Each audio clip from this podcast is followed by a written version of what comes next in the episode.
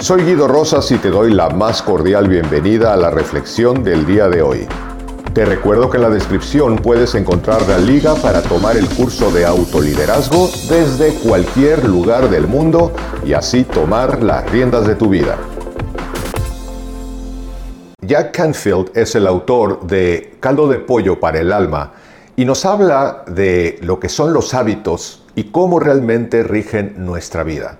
Hoy vamos a hablar de tres consejos inspirados en textos de Jan Canfield que de alguna manera nos puede ayudar a tomar conciencia de que nuestros malos hábitos arrojan como resultado las cosas que hoy puedan no gustarnos de nuestra vida, pero prestando atención a nuestras posibilidades podemos hacer modificaciones para llevarlo a la vida mejor. Una de las cosas que me hizo mucha gracia, y me hizo gracia porque me recordó un texto que yo escribí hace muchos años, eh, respecto de nuestro proceder es que dice, es increíble que eh, gastamos el dinero que no tenemos, comemos la comida que no debemos de comer, nos peleamos en discusiones inútiles que no llevan a nada, es decir, hacemos toda una serie de cosas que sabemos conscientemente que no debemos de hacer y todavía después de todo eso nos preguntamos, ¿por qué mi vida está lo mal que está? Y es increíble y es una ironía que, bueno, estamos, parece que estamos poniendo las piedras en el camino para hacerla más complicada y luego todavía nos preguntamos, ¿por qué está tan mal mi vida? Evidentemente todos podemos mejorar nuestra vida. Es verdad que el resultado de tu vida hoy está mejor que la de otras personas y evidentemente no está tan bien como la de otras personas. Pero aquí lo más valioso es, ¿qué estás haciendo tú para que tu vida esté como está?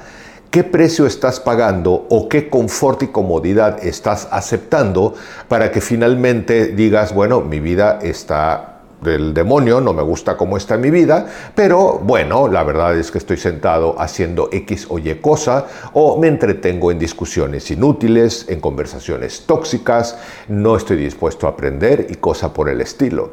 Es decir, ¿Cuántas veces no nos damos cuenta que nosotros mismos estamos autogenerando las mismas cosas de las que solemos quejarnos?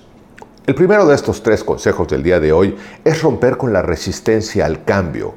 Es decir, nosotros cuando cambiamos un enfoque podemos hacer mucho más fácil generar un nuevo hábito. Es decir, por ejemplo, si yo obtengo una serie de alimentos chatarra que alimentan mi vida, que sé que me están haciendo daño, me suben el colesterol, suben mis niveles de grasa, evidentemente engordo y todo por el estilo, no se trata de resistirme a esos alimentos que verdaderamente me están dañando, sino empezar a invitar de una manera proactiva, de una manera consciente, las cosas que realmente me benefician. Es decir, en vez de pelearme con el refresco embotellado más famoso del mundo que me hace tanto daño, invito al agua y empiezo a tomar agua, pero en una conciencia de no es un castigo, es un premio y allá hay una interpretación.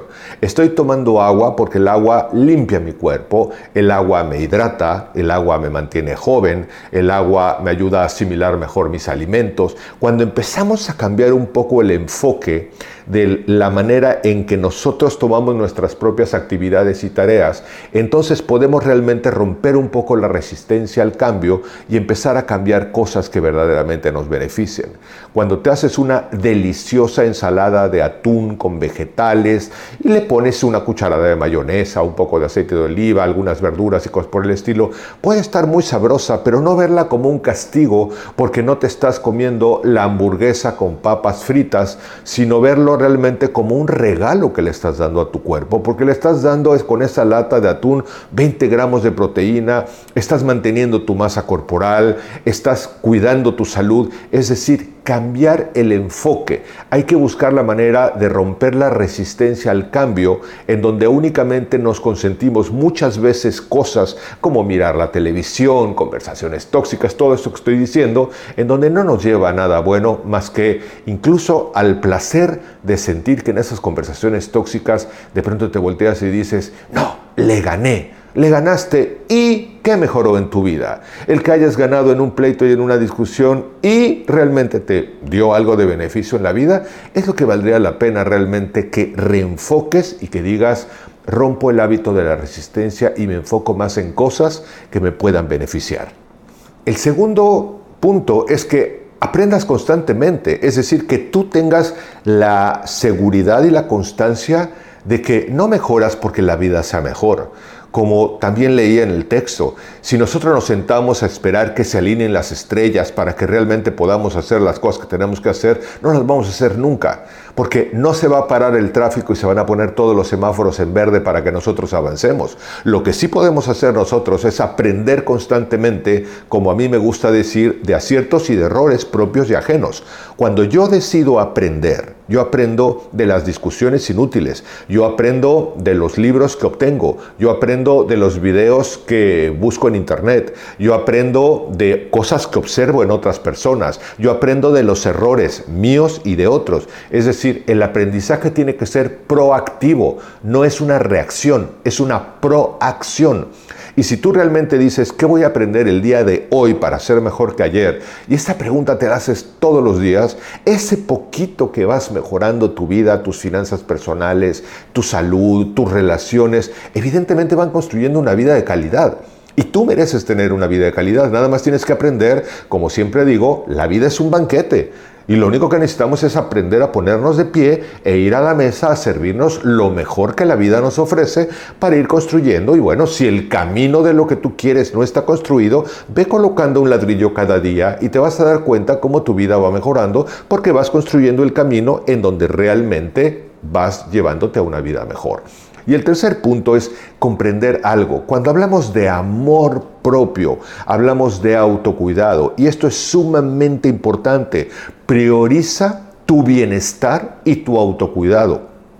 El que tú le des prioridad a tu bienestar y a tu autocuidado no es egoísmo. Recuerda siempre algo y me gusta mucho hacer la seña con la cabeza y con el corazón y con el bolsillo. Yo solo puedo darte lo que primero obtengo. Si en mi mente habita ignorancia, en mi corazón habitan malos sentimientos y en mi bolsillo habita pobreza, no te puedo dar conocimiento, no te puedo dar amor y no te puedo dar riqueza. Por eso el autocuidado es tan importante. En la medida que yo me nutro de conocimiento, de pensamientos favorables, de pensamientos constructivos, de conocimiento que me lleve a mejorar mis habilidades, que me llene yo de emociones de amor, de autocompasión, de cariño, de aprecio, de cuidado y que trabaje para administrarme mejor, para mejorar mis finanzas personales, para mejorar mis negocios, entonces evidentemente tengo mucha más riqueza y mucha más prosperidad en mi interior para poder compartir con mi pareja, con mis hijos, con mi familia, con mis amigos, con mis negocios, con mis empleados y con la vida en general.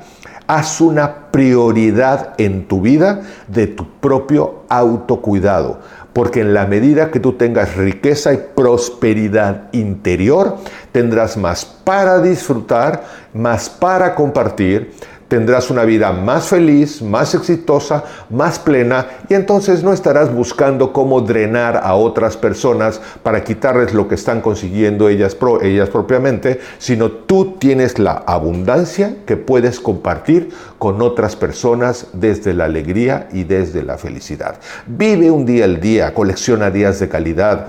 Hoy pregúntate qué vas a aprender, con qué te quieres conectar, con qué energía quieres establecer las relaciones y el conocimiento que quieras y seguramente muchas cosas podrán mejorar en tu vida. Bienvenidos tus comentarios, como siempre me dará mucho gusto leerte y por supuesto te mando un cálido abrazo esperando que nos encontremos en nuestra próxima reflexión. Hasta pronto. Te recuerdo que en la descripción puedes encontrar la liga para tomar el curso de autoliderazgo desde cualquier lugar del mundo y así tomar las riendas de tu vida.